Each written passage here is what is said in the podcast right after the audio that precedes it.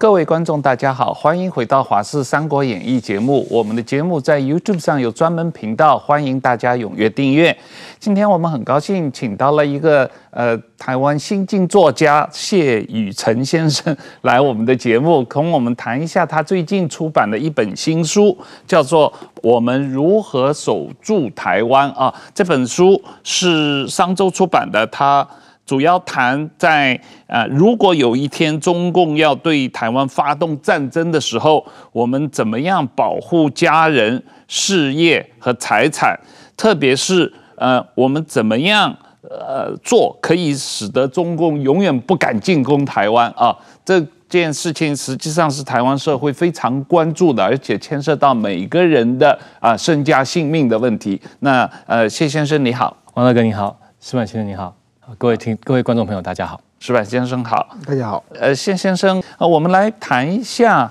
呃，先说一下你自己的学经历，呃，家庭背景和你的工作的情况，呃，你为什么会起心动念写这么样一本书啊？呃，其实刚刚说我是一个新晋作家啊，有一点小小的补充啊，呃，其实我在几年前也写过一些，写过几本书，嗯，然后有出版啊，啊，那。这一次其实就是我在这个主题上的一个新的尝试，或者是说新的呃呈现啊，来跟大家分享。那这本书的主旨啊，是在讨是在讨论说，台海战争是我们家庭和企业可以管理也必须管理的风险啊。那至于为什么要写这本书，那其实这跟我的身份有很大的关系啊。我在呃，我是一个小孩的爸爸啊。然后是我太太的丈夫，然后是我双亲的儿子哦，所以我们跟很多观众朋友一样，就是其实我们每天都在想我们小孩的未来的计划，嗯哦，他要不要学英文？什么时候开始学英文？他高中、大学要不要到到国外读？然后到现在，所有的抉择都在被这些事情牵动。什么事情？就是台湾会安全多久？嗯，台湾可以多安全？这跟我们。家庭的所有计划都有关系啊，然后也包括说，我们的观众朋友也都会有呃财产、资产、存款，要做多少在台湾的配置，要不要在台湾买房子啊？然后还是要多少的是存在国外，这个也都跟台湾能够安全多久，我们能不能安全有关系啊？那我自己也是一个小公司的老板，那。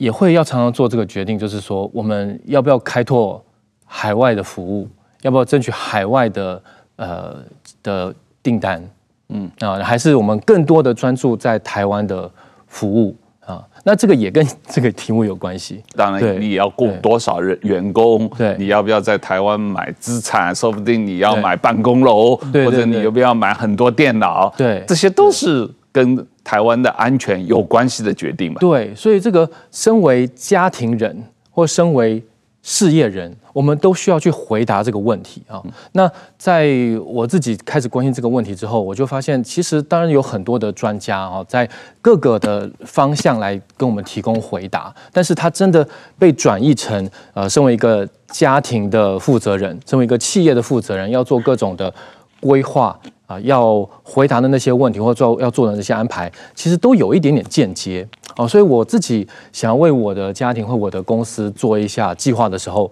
那我就开始收集这些资料。那到一个程度，我就发现，哎，好像也可以分享给更多的读者啊，社会来做参考啊。然后另外是，我也是台湾的这个社会的一个公民，也是一个一份子。那如果我能够多做一些表达表述。啊，然后出一本书，或者用一些公共的方式来对这一个进程，或者是对我们台湾的呃安全有一些的贡献和一些影响，那我也很乐见能够做一些事情。很明显，就是你只等于是你个人和家庭的一个思考过程，你拿出来跟一般的公众来分享。对，对这个台湾安全问题的呃。怎么样的规划，怎么样的评估，对，怎么样应对的这样一个问题。然后当然也还是有这个，我在我把这个当做一个计划来写的时候，那其实我就可以去访问一些专家，是 啊，访问一些军事专家，跟他们请教说，我这样想对不对啊？哈，然后我这个书写出来，然后就啊公诸天下，放到市面上，那就是邀请大家来批判呢、啊，好，邀请大家来给我意见呢、啊。如果我的里面的见解和判断有所不对，那我就会被纠正。嗯，那我得到纠正，我之后的计划和判断就更正确。啊，所以你还可以改版。对、啊、对对对对，所以这本书同一般的书店里面谈。台湾跟中国关系的书有什么不同的视角和出发点？是因为书店里面类似的书实际上也不少嘛。啊，有有。去年我们曾经有做过一本很畅销的书，就是呃，阿共打来怎么办啊？这样一一本书。那相对来说，你的书跟那些书有什么不同？其实我看来啊，在台以台湾现在面对的威胁和这个局势下。我们现在拥有的，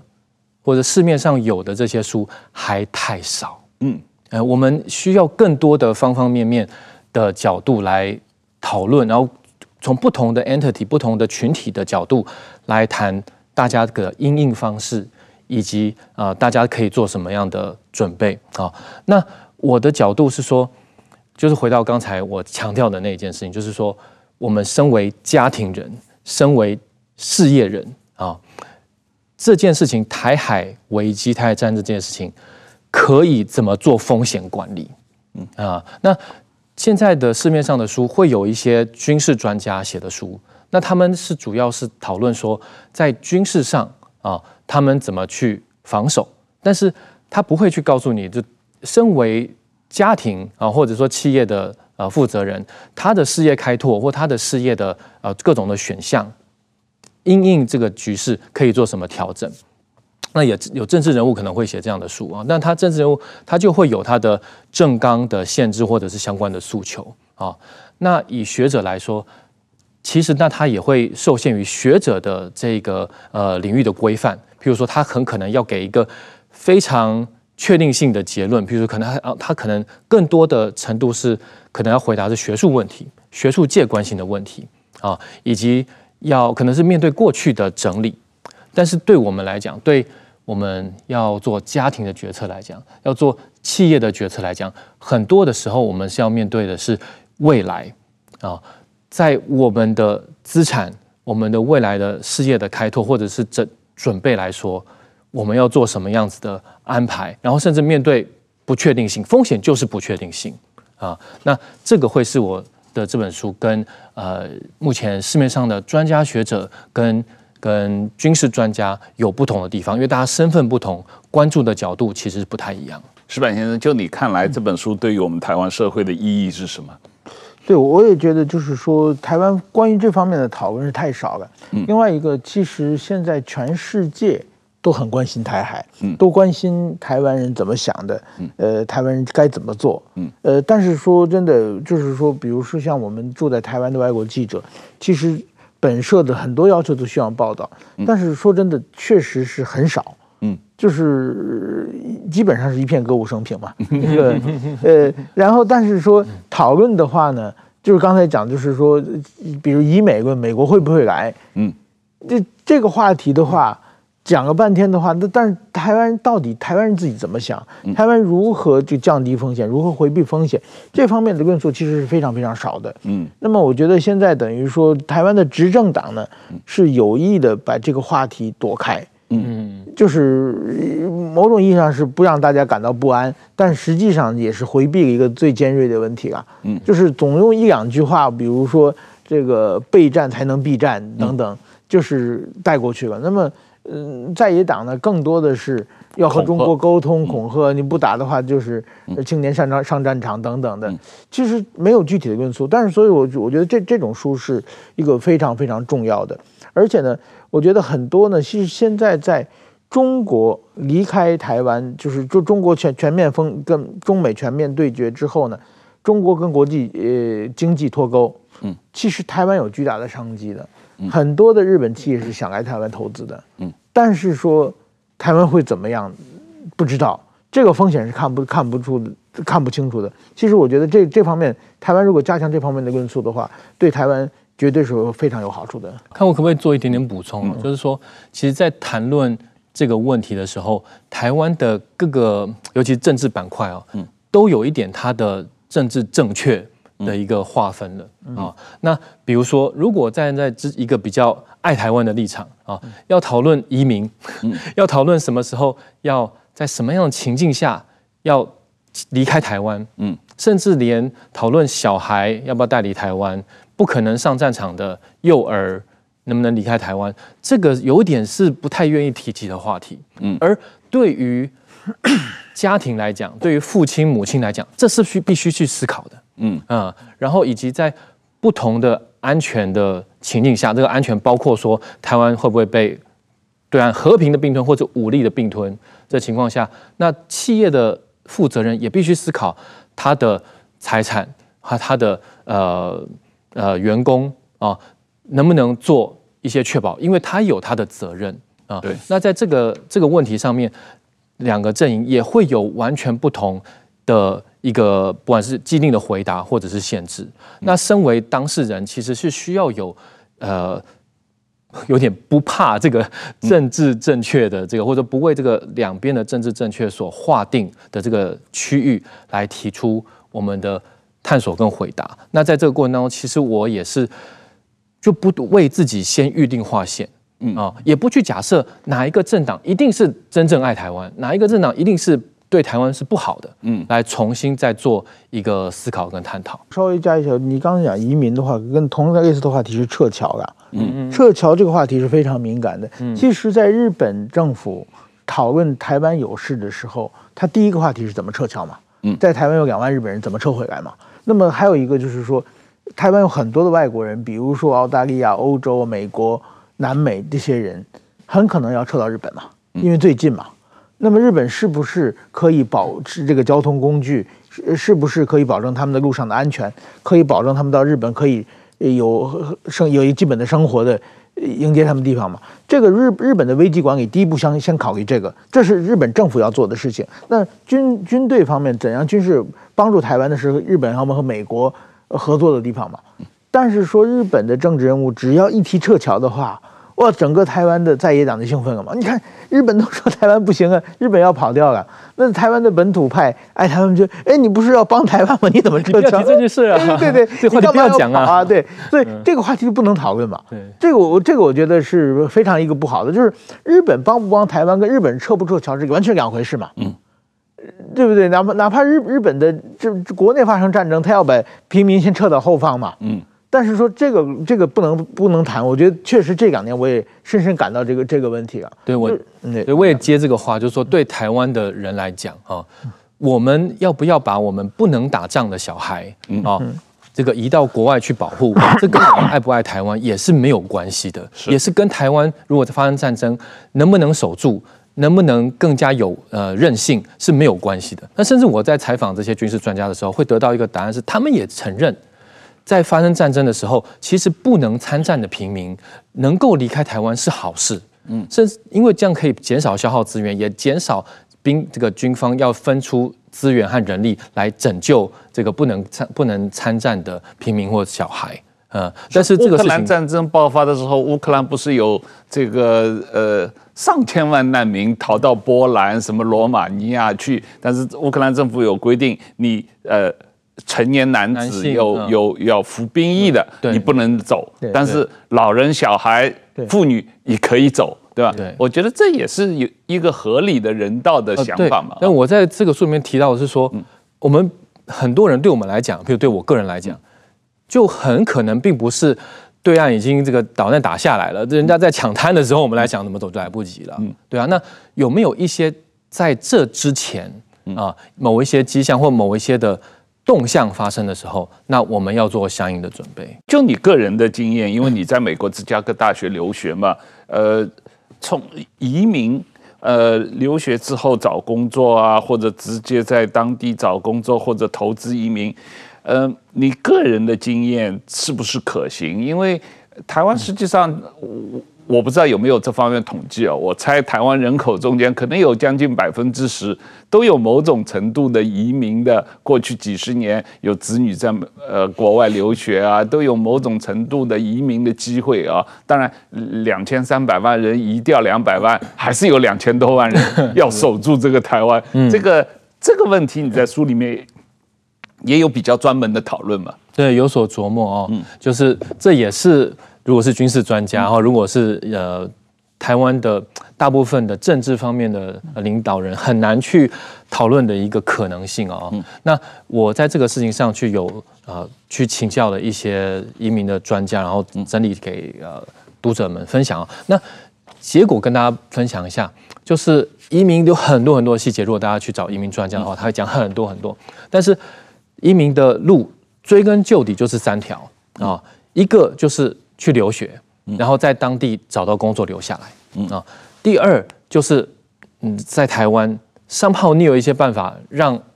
外国人就聘用你，嗯然后你就到那边去工作，这第二条。那第三条叫做投资移民啊。所以如果要讨论说，呃，移民是不是一条可行的路啊？其实我跟因为这写这个问题嘛，跟我一些朋友都谈过，所以其实他们第一个反应就是啊，那要我们是不是要移民啊？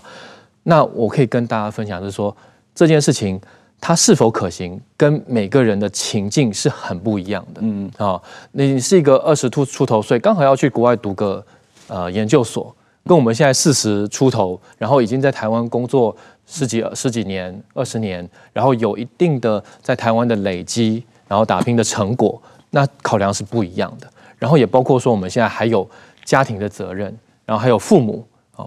如果要移到另外一个国家，父母就很难带去了。啊，父母带去，他也是要做很辛苦的呃调整啊。那更不要说我们工作转换之后收入的影响啊，以及。那台湾我们也是有很深的感情。台湾的健保、台湾的安全和舒适和便捷，其实都是全世界很难找到的啊。所以，呃，就我的整个去理解之后和观察之后，那对我们来讲，成本最低、代价最小的选项，那当然还是台湾能够长期的安全，然后长期的维持维持我们的民主、自由、法治。当然，我们都不希望这个呃台湾失守嘛啊，而且呃，我们相信呃台湾是可以守得住的啊。这你这本书里面呃有各个角度来讨论这个问题，台湾到底能不能守得住啊？这个呃，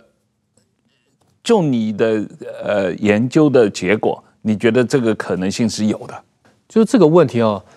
我会我的结论是啊。他不可能，他他也不应该会有一个确定性的结论，对啊，嗯，就说他一定是一个随因情境而变化的一个结果。啊。那我们采访了很多的军事专家哈，那台湾当然有很多我们战略上的优势的，包括海台湾海峡呀，我们这个台湾海峡够宽啊，所以对岸要要打过来要做很多的准备。好，然后要这个运兵船要过来都很好打击啊，等等等等。但是我们也有我们的弱点啊，包括我们的空军啊，我们的空军的数量可能是跟对岸是有一定的距离。那也包括说，我们很关键的要在对岸渡海的时候予以打击的这些环节，我们的雷达哈，对岸就是有可能针对这个环节来破坏。嗯啊，所以这就是一个潜艇也不够，我们潜艇也不够啊，这就是一个。魔高一尺，道高一丈，道高再高一丈，魔再到再高一尺的这个过程啊、嗯嗯，所以那这就是我们接下来我在这本书帮帮大家提供的是一个我们必须关注，以及帮大家辨识出台湾我们政府我们国军接下来我们要观察，接需要进步，需要补强，必须不断的去提升的方向。嗯啊，那我们这些弱点越能够提升补强，那台湾就越安全。嗯，我们接下来这些弱点上面越没有针对性的补强，然后对岸越针对我们的弱点强化他们的打击能力。那我们现在全世界各各地方战争都在打嘛，大家都在学，我们也在学，共军也在学啊。那个习近平觉得呃他们的火箭军不够不够好，还把他们的这个高这个上层炒掉几个，再加强一下啊。那他们也在加强，他们也在针对我们的弱点来开发新的战略或者是战术。那我们也要相应的提升，那我们也要相应的跟我们的同盟、跟我们日本、跟美国有更深的交流和交往，才能够我们台湾是不管是维持安全，或者是越来越安全。所以这是一个动态的事情。但是我我我自己个人觉得，你这本书里面对我们一般老百姓最有意义的地方，就是有从各个角度。啊，从个人、企业呃各个角度来讨论，呃，一般老百姓怎么样精准备战，怎么样准备保全家人，怎么样守护台湾，做出贡献啊，就是我们一般人 平时可以做什么来准备这种战争状况，因为大家都知道，只有。备战才能避战嘛？我们备战的目的是为了避战，但是万一发生战争，我我们在事前如果没有任何准备的话，就会很惨嘛。一般老百姓，我们可以做什么来备战，来保护家人？嗯，就在我的这本书里面的讨论哦，他就不是在讨论说，当子弹已经打到家门口了，嗯啊，当共军已经在。在两栖登陆的时候，我们该做什么？啊？我的书其实不是讨论这个事情，嗯，我的书在讨论的事情是从现在，嗯，我们开始怎么样去，呃，我的书里面叫守望。啊，守望就是说有重点的、有策略的去呃观察，比两两个方面。哈，一个是台湾的备战的积极度跟准确性，嗯。啊，然后第二是观察中共他准备攻台或将要攻台的这些。发展，嗯。啊，然后我在书里面其实有把它分成，我们有四个可能的走向或可能的结果，嗯。哦，那如果我们台湾现在是走向我们做的方式，我们备战的方式是很精准而积极的，那其实对台湾的多数人来讲是相对安全的，嗯。啊，那我们更可以做的事情是，呃，我们支持我们的呃。强化备战的政治人物和政党啊，以及以及我们透过各种方式去跟政治人物去有所沟通，去有所督促，让他们在国军的改革看或或者是不管是训练方式的改革啊，以及军备的提升上面去不断的加强，然后不能落后啊。那如果说我们另外一方面是，如果我们台湾是走向我们的观察和我们呃去追踪。台湾的备战状态是走向消极，然后是走向呃把资源乱胡乱的运用的话啊，那甚至我也不一定不一定认为只有哪个政党会不积极，哪些政党就不会不积极啊？我觉得其实身为民众，身为公民啊，我觉得是对政治人物都是需要，不管是都是可以怀抱希望，以及都是可以去。警惕的啊，都是可以需要监督的，对，都可以给他们压力嘛，都给他们压力。作为一个选民，你有义务给你，不管你喜欢支持哪一个政党，你都可以给你支持政党说，我要给你压力，你要促进台湾的备战，对，你你你要要是要从各个方面全面考虑，我们有什么办法，万一发生战争来应对啊？对，这个你不管哪个党想要执政。都有这方面的义务嘛？对，对，对，那选民就有义务来给这些政治人物以压力嘛？对对对。那我觉得现在台湾，就我也是在脸书上面哈，这个公众讨论的一呃一份子或参与者啊。那其实有点发现是说，呃，有时候不管是就是质疑任何一方啊，其实都会有他的支持者来来攻击你啊。那其实我觉得有一点不是一个很好的现象啊。那继续回答刚才的问题，就是说，如果发现台湾的执政者，不管是现在或者说未来，呃，明年之后啊，下一任的执政者，在备战上面是走向消极或走向这个错误的做法的时候啊，那我们自己、我们的家庭要用什么样的、用什么样的呃速度来做安排？不管是孩子能够要到到放在国外啊，或者说在什么时间要最危机的状况下要做一些躲避。啊，或者是说台湾在我们自己的资产啊，要多少程度留在台湾，或多少程度在海外能够做一些保值？那这个是我在书上有提的。那其实我们做这个观察、做这些追踪，以及我们做诶资产上面的调整的时候，其实也就是某种程度用脚用资产投票。那其实也就是在给政治人物相应的压力。矢板先生，你觉得这个一般公民、台湾老百姓？在备战方面是不是做的还不够？对我我我觉得就是说，我现现在去年的这个九合一选举的时候，有一个让这个所有县市长的候议员候选人签一个不投降的一个承诺书，没人签。不，那个只民进党有民进党很多签了，但是在野党基本没有签嘛。但我觉得这个是非常非常重要的，就是他会什么呢？就是现在就是如果一旦发生战争的话，那中国打台湾的一个非清显、一个很清晰的逻辑，就是说短期决战，占领台北，占领总统府，然后台湾投降，战争就结束了，国际社会还没赶紧干预嘛。这是中国他们思考的唯一的一个。呃，就是说解决台湾问题这个一个方程式。嗯，那么这个时候，如果台湾不投降，嗯，那么中国这这招不管用嘛？一旦陷入长期战的话，国际社会的支援各方面全会来，呃，中国就会很惨。那么台湾政治人物投降的象征是政治人物投不投降嘛？嗯，那现在大家都知道，AI 很容易做的啊。拿任何政治人物的话，你给他弄一个影片，就说他我表示投降啊，那很很容易做的。现在我想。如果是国中国国家权力来做的话，一定是非常非常逼真的嘛。所以事先如果政治人物都说我们坚决不投降，如果有那个一定是假的，那中国这招就不管用了嘛。嗯，其实这个我觉得是提升他们占领台湾的很大的一个成本嘛。嗯，这这种事情我觉得应该做，应该大家都在推推动嘛。这个事情，我觉得签问题你不会缺少什么嘛，但是你不签的话，我觉得台湾的民众有权质疑他的对台湾的忠诚度嘛。嗯，我觉得这个在选举的之前是一个很好的体验，但是说，呃，九合一之前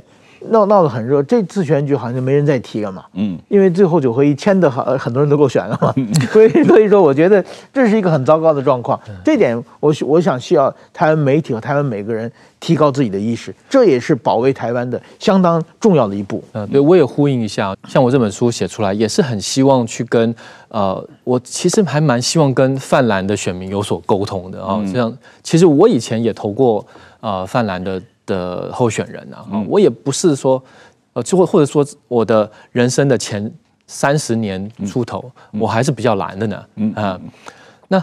我这本书其实想要跟这个这个群体有所沟通哦，就是说在我们的考量下，就在我们以家人。以我们的事业、以财产为出发点的话，那我们要做什么样的抉择？哈，那那同时，我也很还是很希望跟太泛蓝的候选人跟政治人物有所沟通啊。像我出了这本书以后，我其实在脸书上就会把我这本书的消息和一些的见解，有寄给这些政治人物的呃信箱也好，或者是他们的呃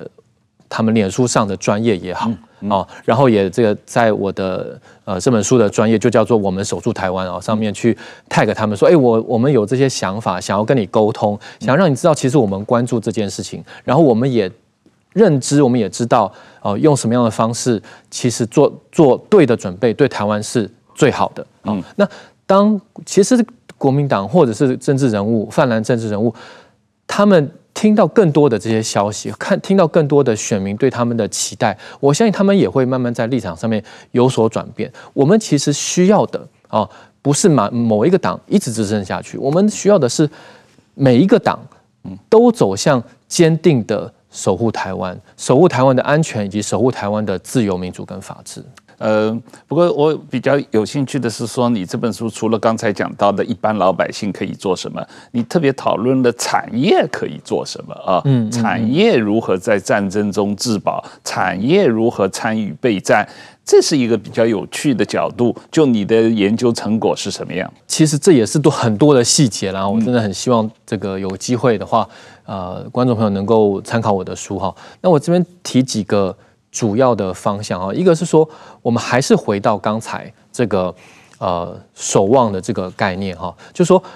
我强烈的认为啊，台湾以台湾的产业来说，台湾的企业来说，我们台湾其实都会定那些重要的一些就参考资料啊，或者一些报告啊，去观察，譬如说原物料的价格的涨停、这个涨跌啊，或者未来供应的情况啊，对台湾的企业来讲，去关注台湾。的国防，台湾有没有精准而积极的备战，是跟我们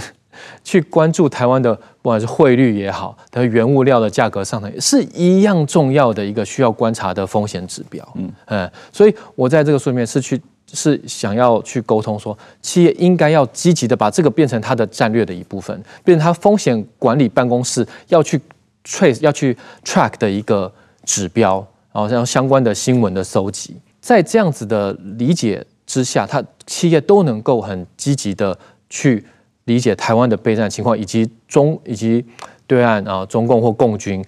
他们有没有在做相应的一些安排或者攻台的一些相关的做法的时候，那其实他就会，这这个时间是可以要拉长到三年五年就一直做下去的啊。当在中中国决定不进攻台湾，或者说中中国的政治出现重大的啊，向民主自由法治转移之前，企业是需要把这个事情一直做下去啊。那他当他看到台湾的国防和备战是走向消极和走向呃方向的错误的时候，那他就可能必须要去安排他的生产据点的转移，他要安排他自己的人员的呃经营据点的移动。啊，那我这样就讲的比较含蓄了哈。那如果他看到其实台湾是有在做正确的备战，然后对岸还是有蠢蠢欲动，可能要发生战争的时候，那其实可以预备的是台湾还是一个好的经营据点，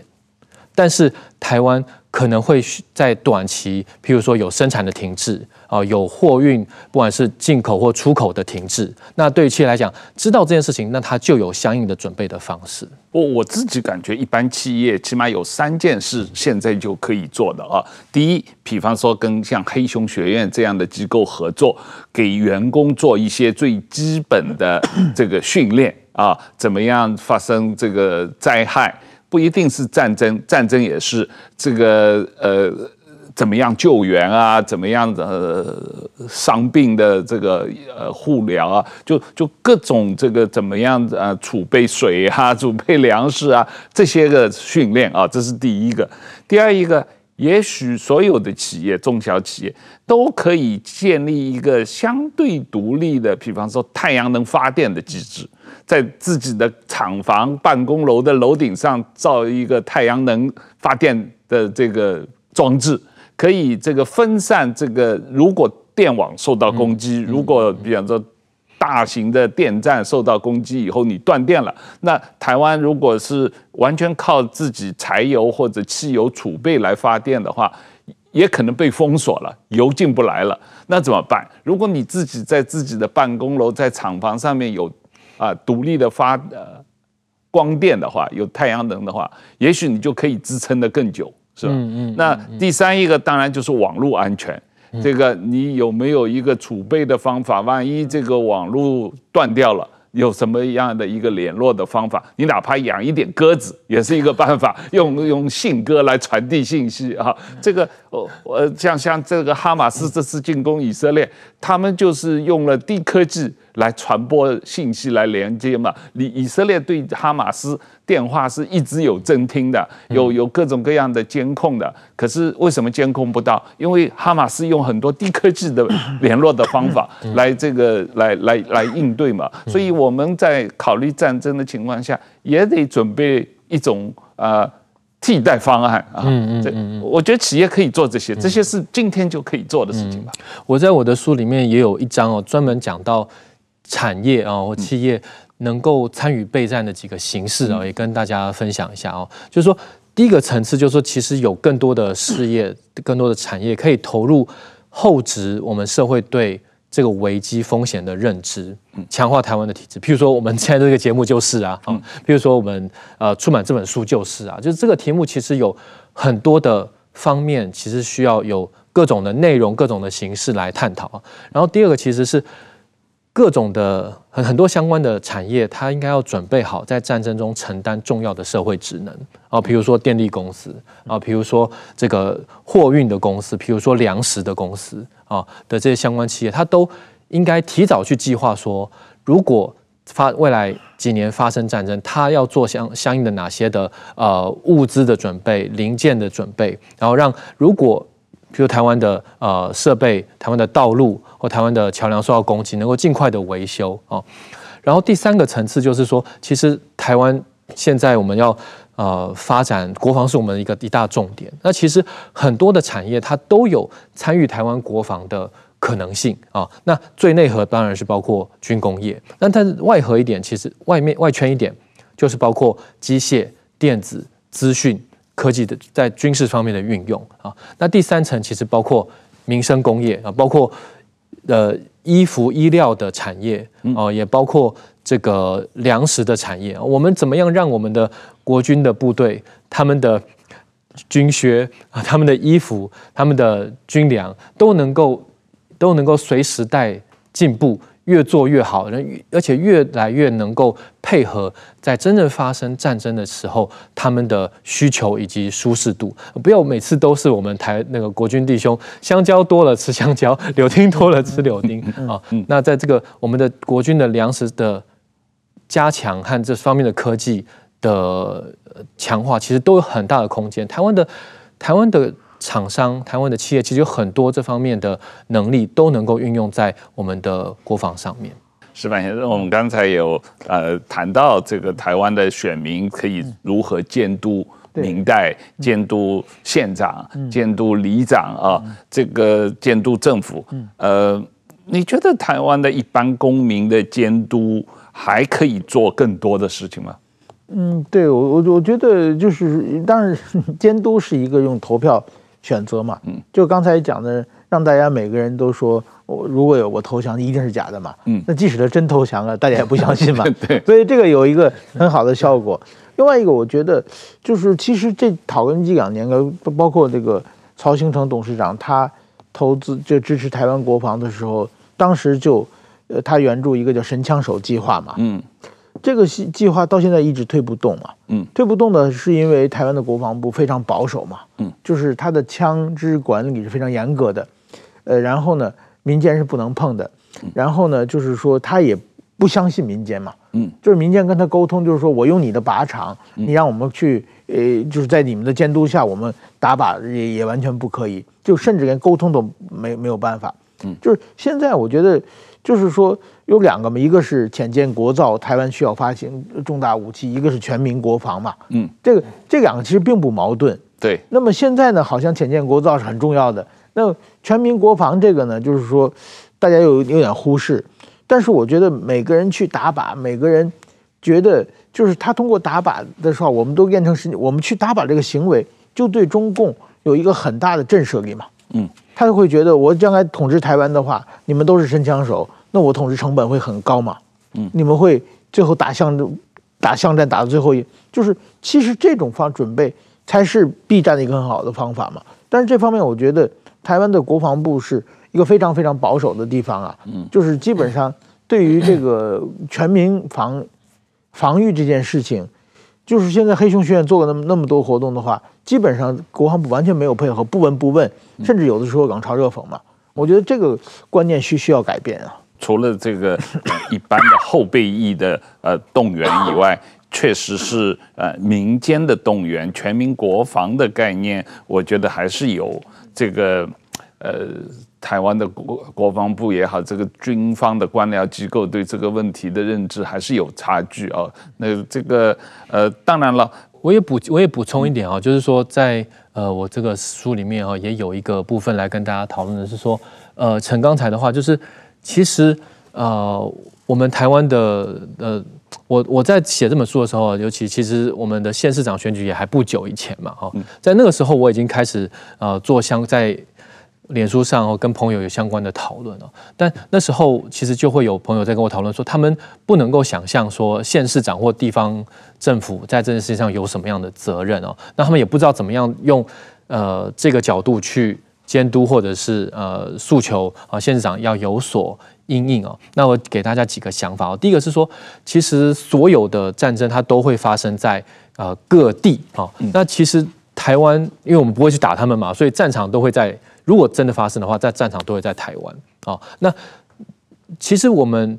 这边是我们的战场发生在台湾，既是劣势也是优势。劣势就是我们会受到损失，优势是我这是我们的主场啊。那我们的各个县市政府有没有他有没有一个意识，或者有没有一些相关的计划，怎么让台湾的比如海岸啊或者港口变成一个对对岸来讲很难打啊，对国军来讲。很舒适的主场啊，在这边提供相关的建配合国军的需求啊，做一些建设或者是电力或者是供水啊，这些东西都可能在战争的时候发生发挥一些功用。然后比如说，接在发生战争的时候，都有可能会有不管是医疗的物资啊，或者是说饮水，或者是呃食物的短缺。那在那样的状况下，各地政府有什么样的预备方案啊？要用什么方式预先储备啊？又会在什么样的状况下做什么样的储备？然后到真的发生战争有所短缺的时候，他会用什么样的体系来做分发？那然后这个这个体系有没有在操演？有没有在优化？哦，有没有在呃有没有在去找呃更有效的，不管是资讯管控的资讯的呃运作的方式哈？那这个东西都是我们可以去询问。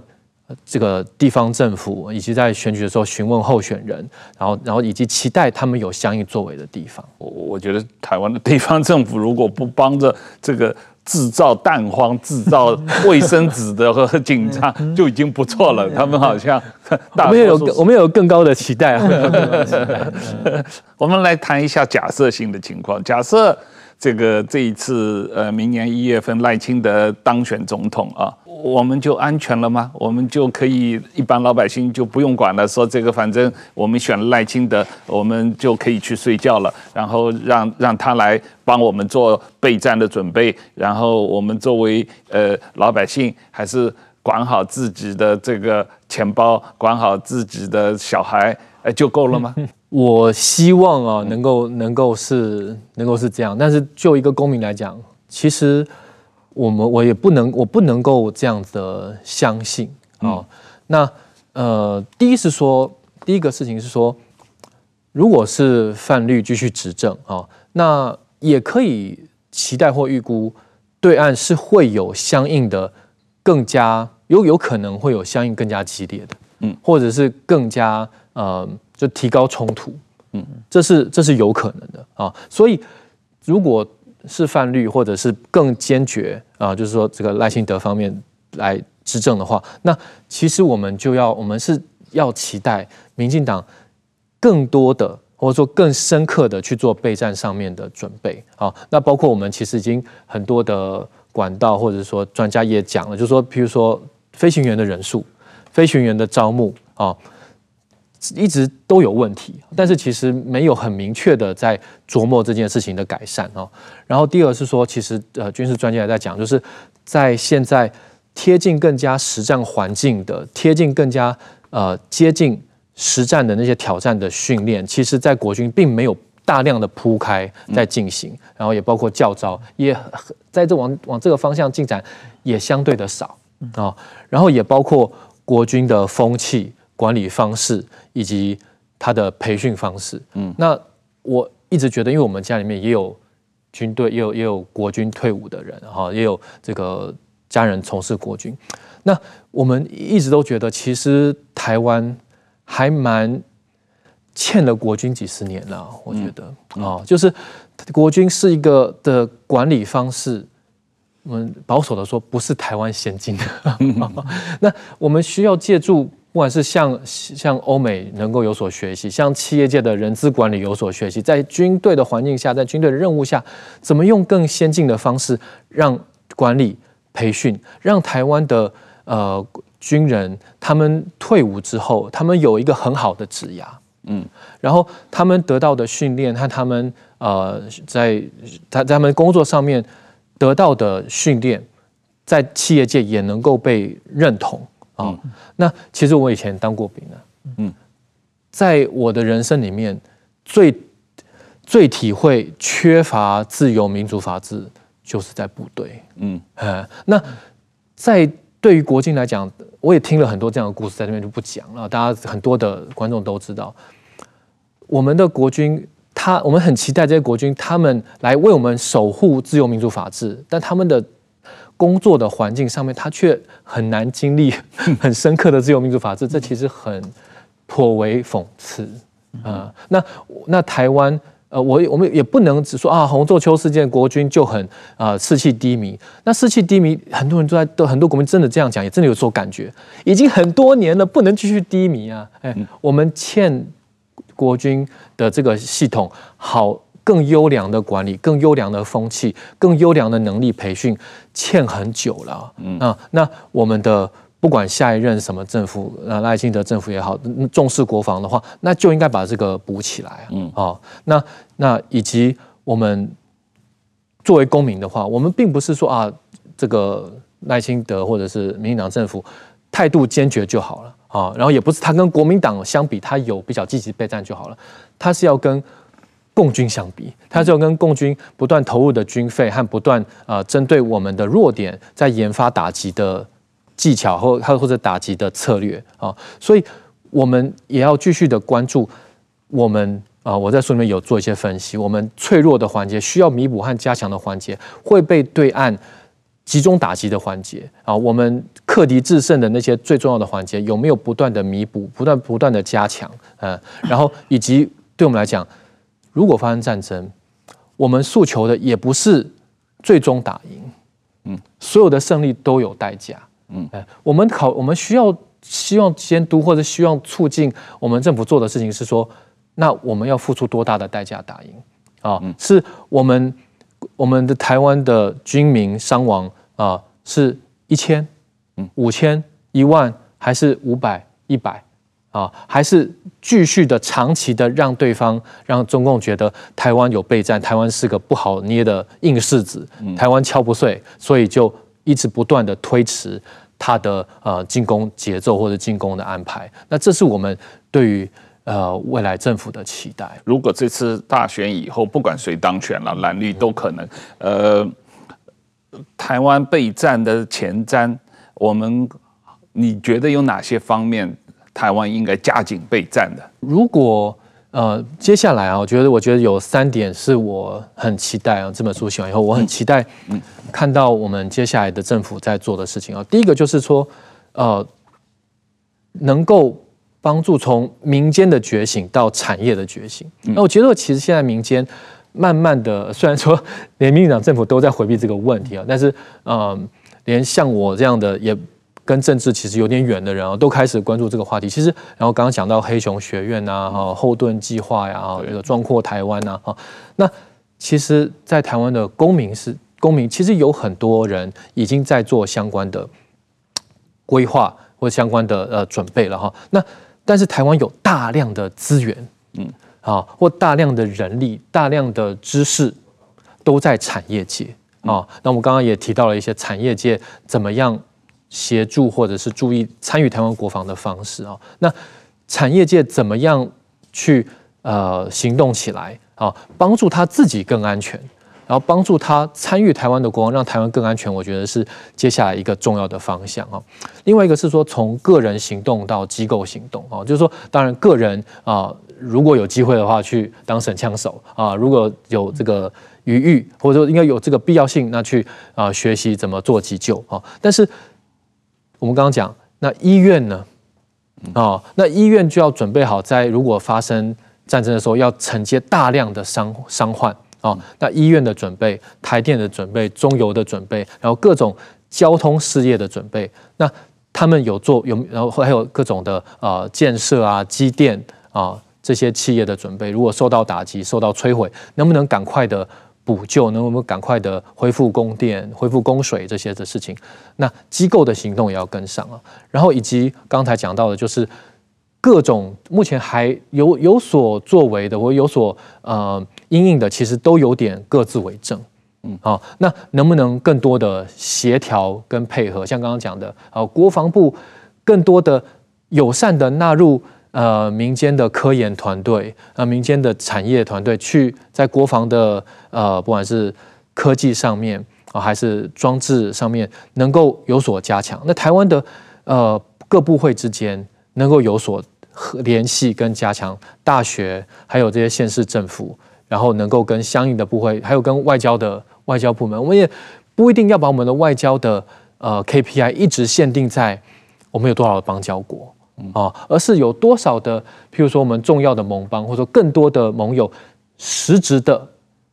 很具体的参与台湾的呃这个保护台湾的，不管是国防还是民间的相关的计划啊，所以这些各个方面的协调，其实都是我们接下来需要去看到的。今天台湾这确实有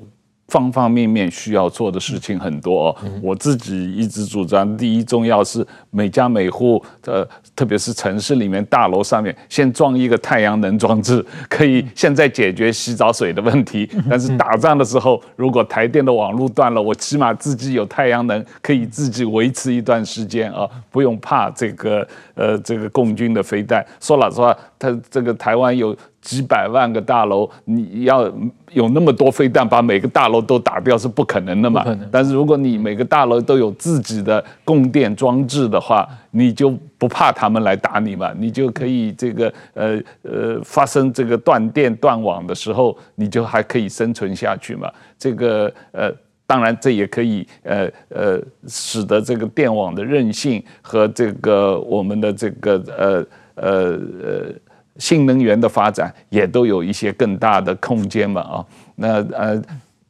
实际上我们可以做的事情是非常非常之多了啊啊，但是最重要的是要全民重视嘛，觉得这件事情是很重要，牵涉到每个人的身家性命，牵涉到每个人的安全，呃呃呃，一般老百姓和企业，呃，我觉得企业方面可能我们社会的。呃，需要推动的力量更大一点，像呃，刚才你提到的壮阔台湾也好，这个黑熊学院也好，类似的组织，可能在推动企业在这方面的这个合作方面也需要加强。对，我是很期待未来的政府能够有更多跟呃民间企业在这方面的对话，就是像我在工作上面也跟很多企业有所交流，那。我的感觉到的是，台湾的企业对于这类的话题是非常回避的，嗯，把它当做一个风险来探讨，怎么去量测，怎么去估计，怎么去追踪，然后怎么去因应，连这样的讨论在台湾企业界都是一个很被排斥的话题。是，那我觉得下一届的政府，其实台湾的台湾的企业又有一个风气是，其实很怕政府。其实很容易被引导啊。那我觉得只要是一个对的切入点，引起呃企业界来做相关的讨论，其实不难啊。就像现在这样谈 ESG，嗯，在谈那个净零排碳，政府大旗一挥，大家都往那边跑了，大家都无限的、无限度的在做相关的报告，在做相关的呃一些作为，证明他们在 ESG，他们在净零排碳。嗯，那如果有这方面的。呃，政府设立这方面的，不管是 呼吁啊，还是这方面的这个研讨啊，还是这方面的啊，让这些产业界的人来做一些呃对话啊，然后慢慢的做一些呃，不管是一些计划啊，或者一些补助啊，其实企业动起来真的没有那么难。然后企业动起来的时候，在企业中服务的人，他就知道哦，这个事情是真的需要去重视的，需要去考究的。然后这个企业界的。资源，然后在企业界工作的这些中社会的中间环节啊，那个呃主管阶层以上的台湾的上百万的这些有资产的，然后他们不是那么政治极端的人，他们的行动、他们的抉择，然后甚至他们跟这些候选人之间有跟政党之间有千丝万缕的人际互动联系关系，这些人能够能够动起来，这些能够。有所警觉，然后对政治人物有所影响啊，政治现金的影响啊，透过友群关系的影响，聚餐的时候、见面的时候，哎，你这个你要提一下立法呀，你要你要做一些相关的阴影啊啊，这真的是台湾接下来要做的要做的事情啊。那不管那接下来明年的大选啊，我们大家是心里面会觉得啊，有一半是比较有有一有一方面是比较。呃，坚定的啊，在备战的有一方好像不那么坚定啊啊，那我觉得不管两个，我们都要有所期待和都要有所监督。那我提一个呃，一个蛮对我来讲啊，是一个呃试指性的啊，或者一个蛮具指标性的一个一个观察点，就是在今年的上半年，其实台湾我们的国军有派呃两个营嘛啊，到美国去受训啊，那这样子的安排，在明年、后年、大后年。有没有持续进行？有没有更多的人？然后有没有到更多的国家？然后有没有更深的交流和协作？那对台湾来讲，这些台湾的呃国军是能够接受美国最先进的培训，然后以及做这些资讯系统的，然后这个呃呃情侦系统的借接，